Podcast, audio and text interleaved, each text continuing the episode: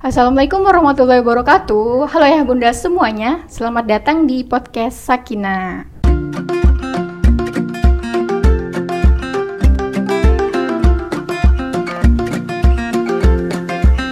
Nah, kembali lagi ya bareng Mina di podcastnya Sakina ya ya bunda. Jadi kayak biasa kita bakalan ngobrolin seputar parenting yang pastinya sangat bermanfaat nih buat ayah bunda semua.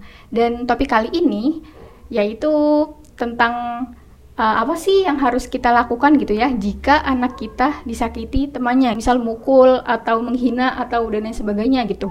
Apakah kita harus melerai saat, itu juga? Apakah kita harus membela anak kita atau kita harus marahin temannya atau gimana sih gitu. Hmm. Nah, kebetulan nih di sini udah ada Kang Canun yang bisa kita tanya-tanya ya. Assalamualaikum Kang. Waalaikumsalam warahmatullahi wabarakatuh. Gimana kabarnya nih Kang? Alhamdulillah, ini hari yang sangat-sangat baik, hari yang sangat-sangat luar biasa, apalagi mau sharing sama ayah bunda mah.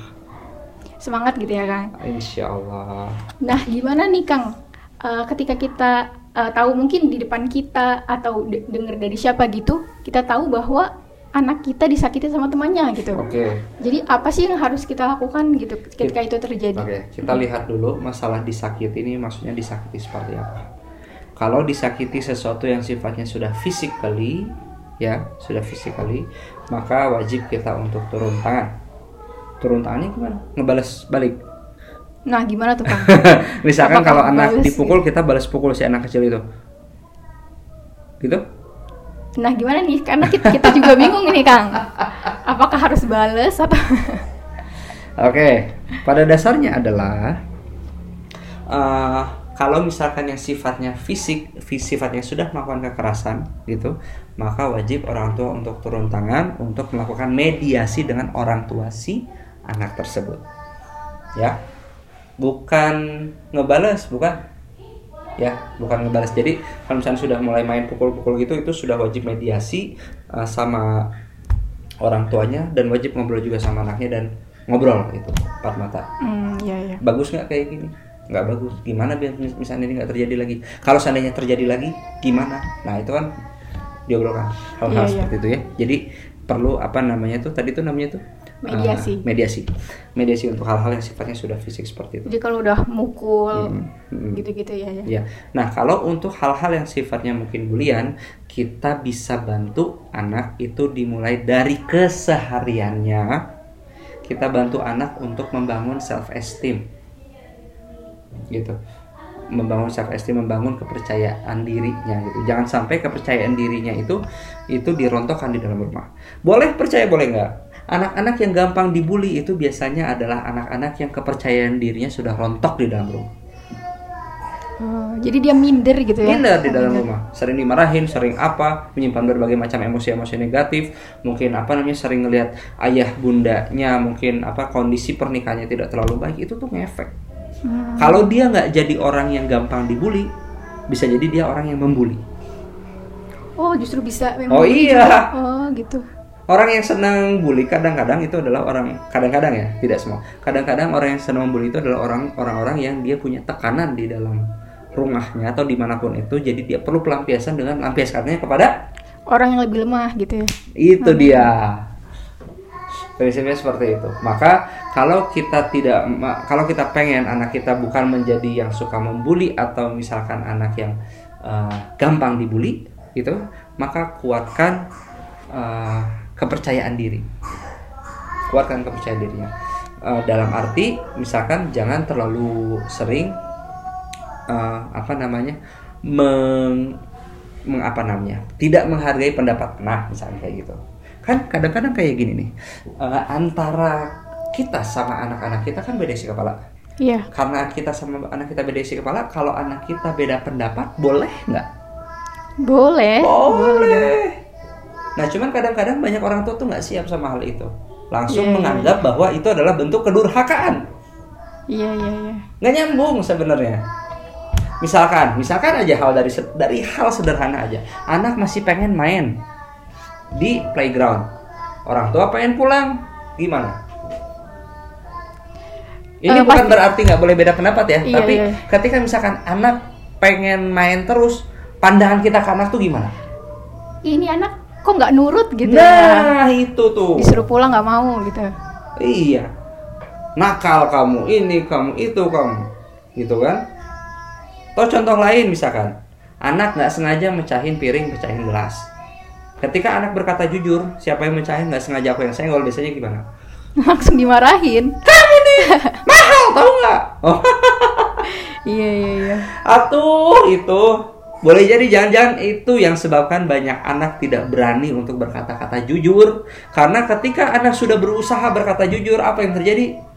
Justru dimarahin. Disemprot. Iya disemprot. betul kan Jadi itu takut gitu. ya. takut untuk berkata jujur. Iya. merasa tidak nyaman untuk itu. Merasa tidak nyaman untuk menyampaikan pendapatnya. Atau misalkan aja ketika anak-anak eh, lagi ini nih ya misalkan beda pendapat sama orang tua gitu ya. Misalkan masalah mainan gitu ya.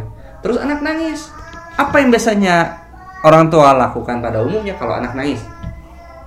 Nyuruh diem. Nyuruh diam Ha-ha. Terus kalau nggak diam kenapa ya mung- mungkin nih kang. Mungkin. Keberisikan kali. Terus kayak Berisik. Kalau terus kayak kenapa? anak nangis itu kan kayak cenderung negatif gitu. Iya negatif Ah. gimana? Ya masa anak nangis nangis terus ya gitu? namanya juga anak kecil. Sudah terlatih untuk memanage emosinya belum? Belum. Ya belum. Wajar nggak? Wajar. Wajar. Wajar ya wajar. Wajar gitu. Dan jadi eh, apa namanya? Masa buat nangis aja nggak boleh buat mengekspresikan perasaan aja nggak boleh.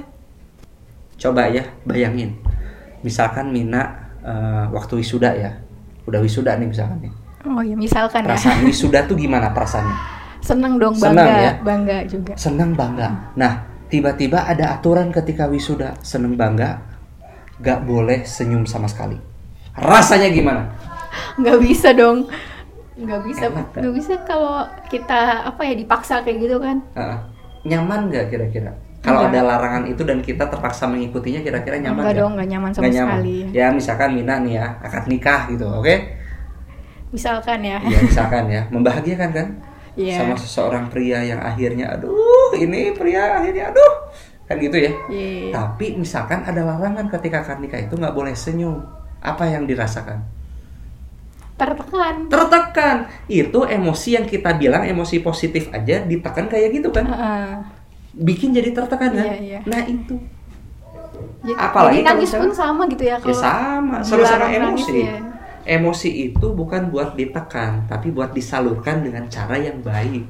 Oh, iya. diekspresikan dengan cara yang santun itu dan kalau anak misalkan ya terbiasa terlatih untuk mengekspresikan berbagai macam perasaannya macam-macam. Oh anak tuh merasa nyaman dan aman dengan kondisi lingkungan rumahnya atau kondisi lingkungan tempat dia tinggal. Dari situ tuh esteem itu terbentuk. Self esteem itu terbentuk tuh pertama dari situ. Dan kalau self esteem sudah terbentuk kita bisa ngelatih anak buat so kalau misalkan kamu diejek dihina gini yang kamu lakukan. Itu tuh bisa. Kalau misalkan ada seseorang yang mulai menyentuh-nyentuh dada kamu, menyentuh-nyentuh paha kamu, menyentuh-nyentuh daerah selangkangan, daerah kemaluan, ini yang perlu kamu lakukan. Pegang tangannya, bilang teriak tidak, tidak mau. Kalau misalkan dikejar, lari, bilang sama yang punya otoritas di sekitar eh, daerah situ, misalkan di sekolah, langsung bilang sama guru. Tak, kalau misalkan nanti diancam-ancam, nggak takut. Gak perlu takut sama ancaman itu karena oke orang tuanya support, gurunya support. Kan ada merasa disupport itu adalah perasaan yang sedemikian penting buat anak-anak kita. Iya iya. iya. Eh, iya. Nah, yang gampang dibully itu biasanya dia merasa tidak disupport sama dia siapa pun. Ya, yang perlu di- dicatat, di garis bawahi, di bold dari kata-kata saya barusan adalah merasa tidak disupport. Ya, Jadi ngerasa sendirian gitu ya Kang? itu dia Eh, iya. merasa tidak disupport, merasa sendirian dan itu adalah emosi-emosi yang ya ya udah aku mau gimana lagi. Kalau dia tidak menjadi pihak yang senantiasa membuli atau menggilas teman-teman di sekitarnya, mungkin dia yang menjadi korban. Hmm. Maka di situ apa namanya eh, hal yang perlu kita lakukan itu adalah satu ciptakan terlebih dahulu self esteemnya itu perlu dibentuk terlebih dahulu. Eh, kedua baru kita uh, bilang bentuk penanganan pencegahannya itu seperti apa. Misalkan kalau misalkan diejek, diejek, diejek gitu. What should you do? Ngomonglah secara asertif seperti apa. Punten, aku nggak suka sama omongan kata-kata ini. Ini maksudnya apa? Contoh nih, saya dulu pernah punya pengalaman tuh. Uh, kakak, kak, anak pertama saya itu dibully sama tetangga, sama om tetangga, sama sama ayah temennya. Oh, orang dewasa yang ngebully? Iya, ngebully. Ngebulinya gimana? Awas lo nanti ada penculik, awas lo nanti ada penculik. Cepat masuk masuk ke rumah nanti ada penculik. Jadi kan takut tuh kan? Iya. Nangis itu. Sampai nangis. Ya, kenapa Kak? Iya, dibilang awas ada penculik, penculik, penculik terus. Oke, sini sini tenang dulu. Gitu kan.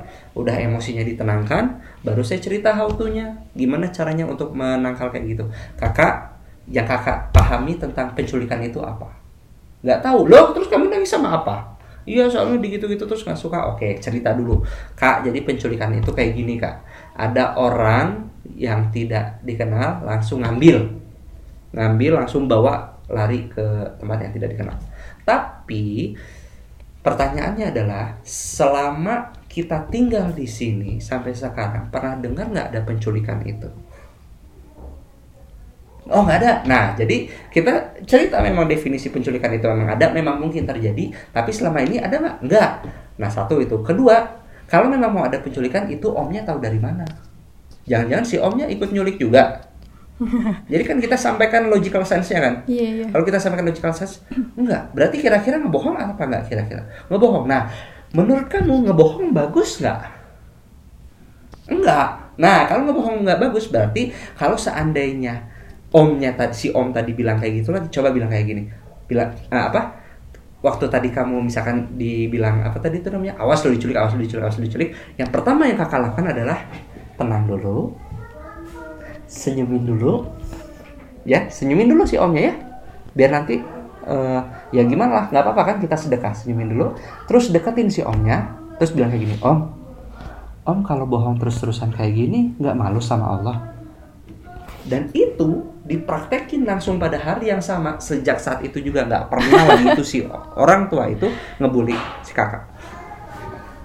Itu beneran bilang kayak gitu terjadi dan itu saya Wah, ajarin kayak gitu. iya. karena salah satu prinsip yang saya lakukan dalam pengasuhan itu adalah kita nggak boleh bohong sama anak.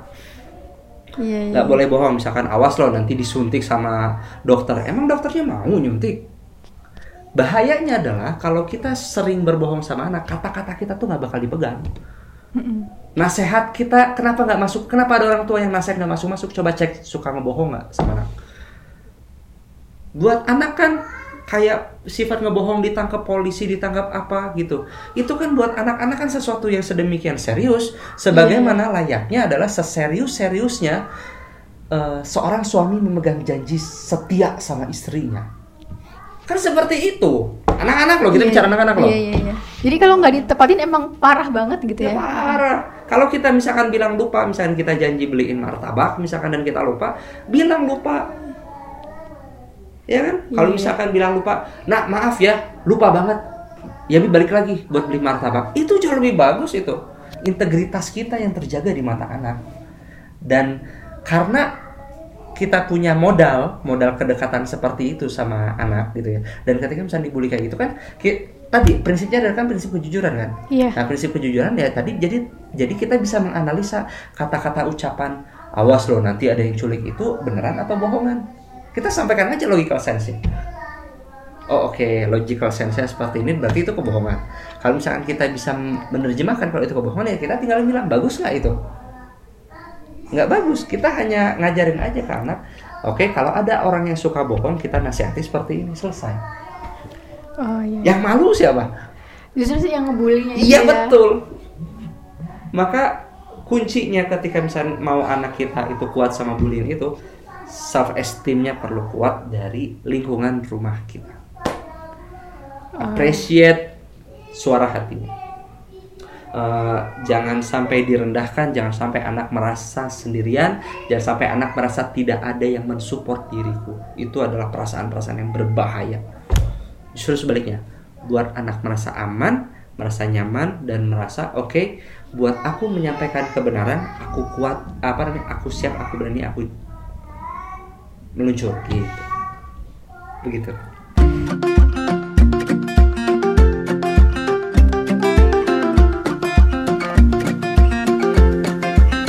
Oke ya Bunda, sekian podcast Sakinah hari ini. Terima kasih sudah mendengarkan. Jangan lupa untuk dengerin podcast Sakinah setiap hari Rabu hanya di Spotify. Assalamualaikum warahmatullahi wabarakatuh.